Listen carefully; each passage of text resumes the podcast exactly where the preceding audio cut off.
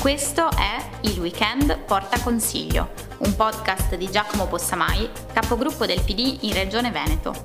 Un racconto dall'interno della politica veneta e qualche riflessione sull'attualità a portata di cuffie ogni fine settimana.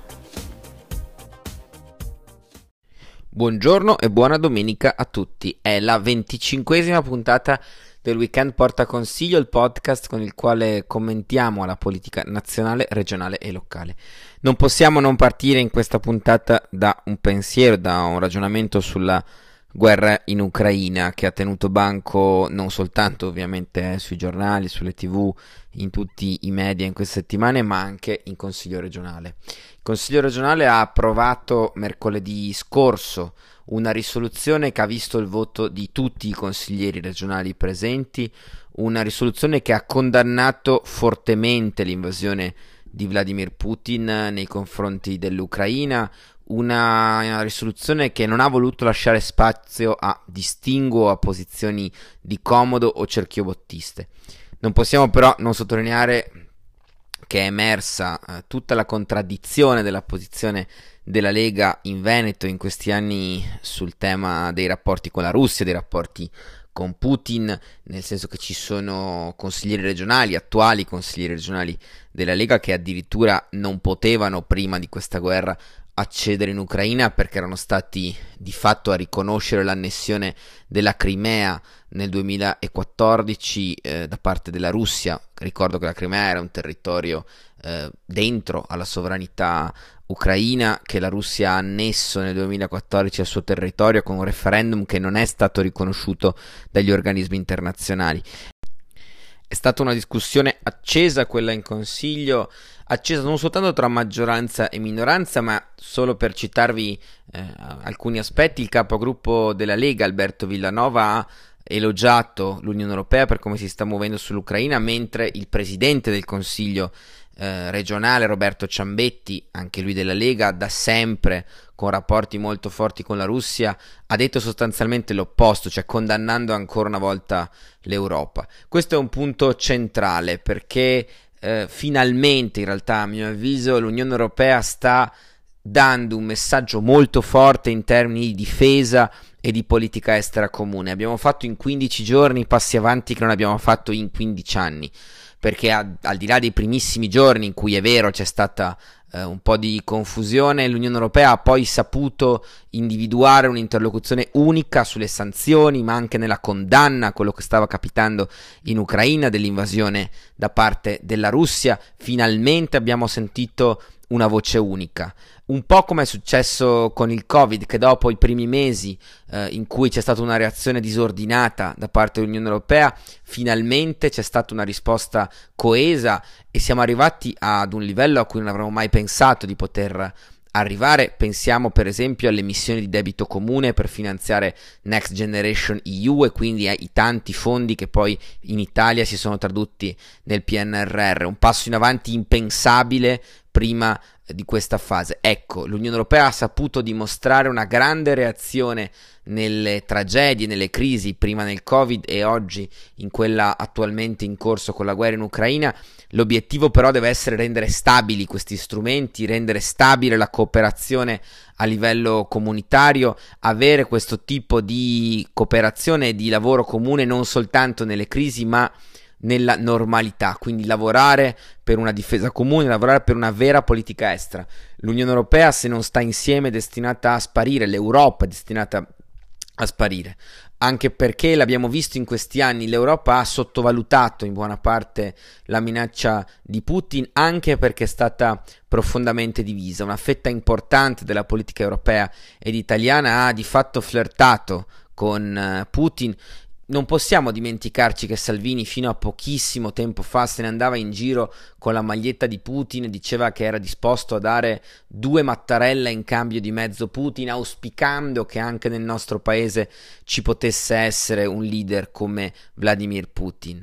E non è che Putin sia diventato improvvisamente un cattivo e prima invece fosse un libero pensatore, un presidente che lasciava libertà di pensiero. Sono anni che sappiamo che in Russia non c'è rispetto per i diritti civili, che c'è una repressione nei confronti del libero pensiero, che i dissidenti vengono incarcerati e puniti. E c'erano anche le avvisaglie dei piani espansionistici di Putin. Nel 2008 in Ossetia del Sud, l'invasione del territorio della Georgia, nel 2014 la Crimea, quindi c'è stata una sottovalutazione anche se una reazione di questa gravità da parte di Putin non era immaginabile.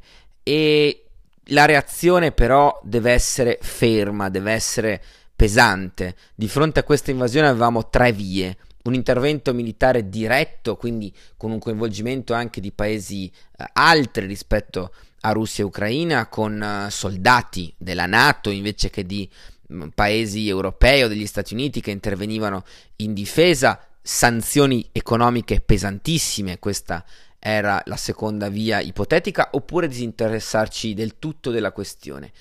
Scartiamo immediatamente questa ultima ipotesi perché sarebbe impensabile, gravissimo, disinteressarci del tutto di una guerra che non è alle porte dell'Europa, ma che è nel cuore dell'Europa. Ce ne restavano due ed è evidente che anche la prima, il conflitto bellico aperto, va evitato in ogni modo.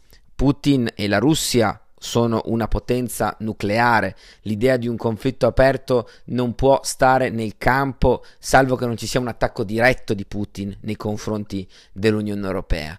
E quindi le sanzioni devono essere pesantissime, quella seconda via di cui parlavo prima, pesantissime perché devono mettere in difficoltà l'economia russa a tal punto da rendere la guerra sostanzialmente insostenibile. E quindi fermare la guerra e lavorare per la pace, sanzionare economicamente per obbligare Putin a sedersi al tavolo, ad avere un cessato il fuoco il prima possibile, a lavorare da subito per la pace. Tutti noi abbiamo negli occhi i bombardamenti di questi giorni, i bombardamenti, lo ripeto, nel cuore dell'Europa.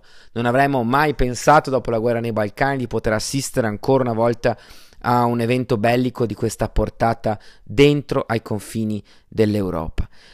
L'altro punto cruciale, necessario, su cui c'è stata una grande reazione da parte del nostro paese, ma anche dell'Unione Europea, che anche su questo ha fatto un passo avanti grande in questi giorni, è l'accoglienza dei profughi, degli ucraini e delle ucraine che scappano dalla guerra. Sono 17.000 le cittadine e cittadini ucraini già oggi presenti nella nostra regione, quindi mi riferisco ovviamente a prima che scattasse la guerra, l'80% di questi sono donne, solo per dare l'idea di quanto profondo sia il legame tra il nostro territorio e quel popolo.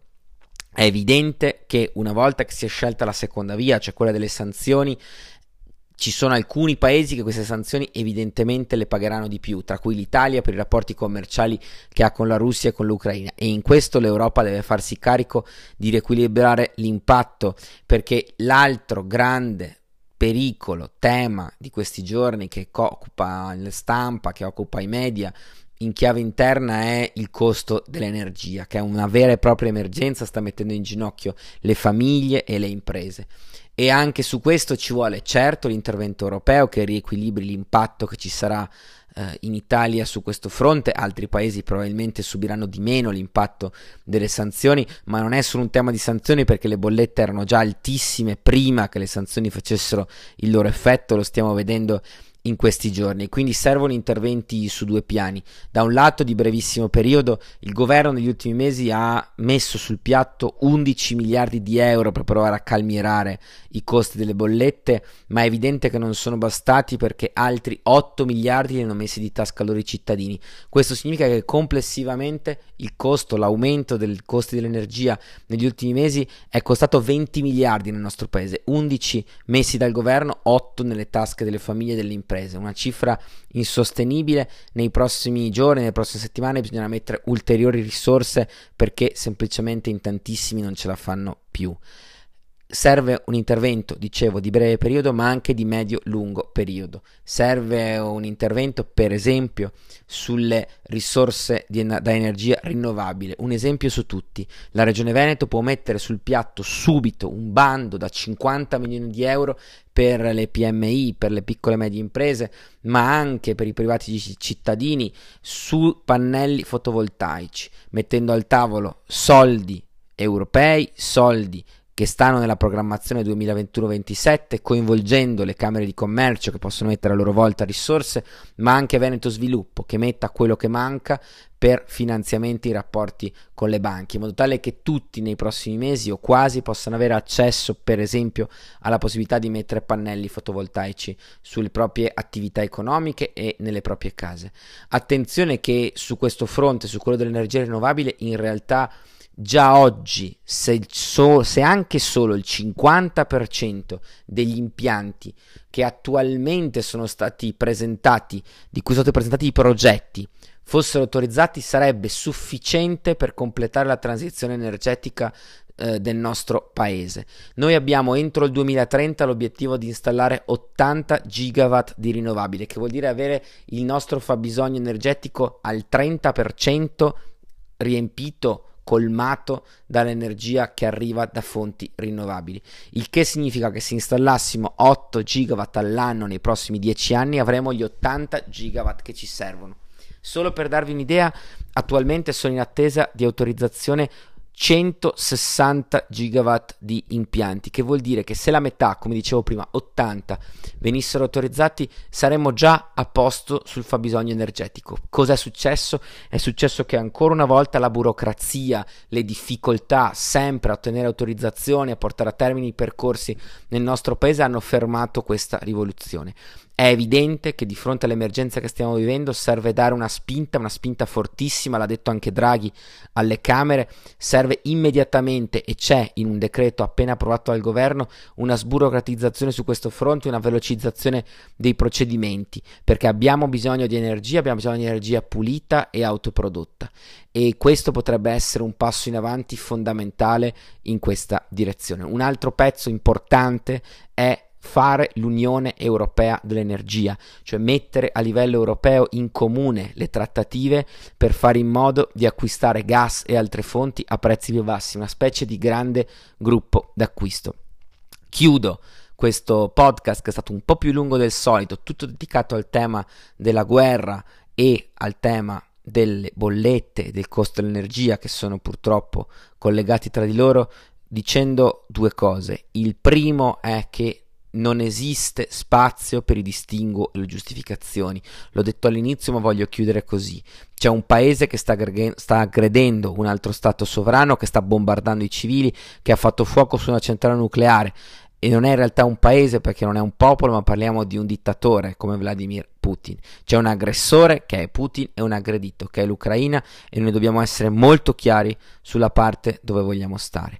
E l'ultimo pensiero è che tutti noi da oggi, da ieri, dobbiamo essere impegnati per la pace, spingere in questa direzione e fare una pressione enorme nei confronti della Russia, ciascuno di noi per il proprio pezzo. Si può fare chiaramente eh, con l'opinione pubblica, dando ciascuno di noi un contributo, ma anche accogliendo o dando una mano ad aiutare i cittadini e le cittadine che stanno scappando dalla guerra, che stanno arrivando qui, o anche aiutando con beni o con offerte economiche chi è oggi in Ucraina e ha bisogno di un aiuto. Sono tantissime le associazioni, le realtà che si stanno dando da fare.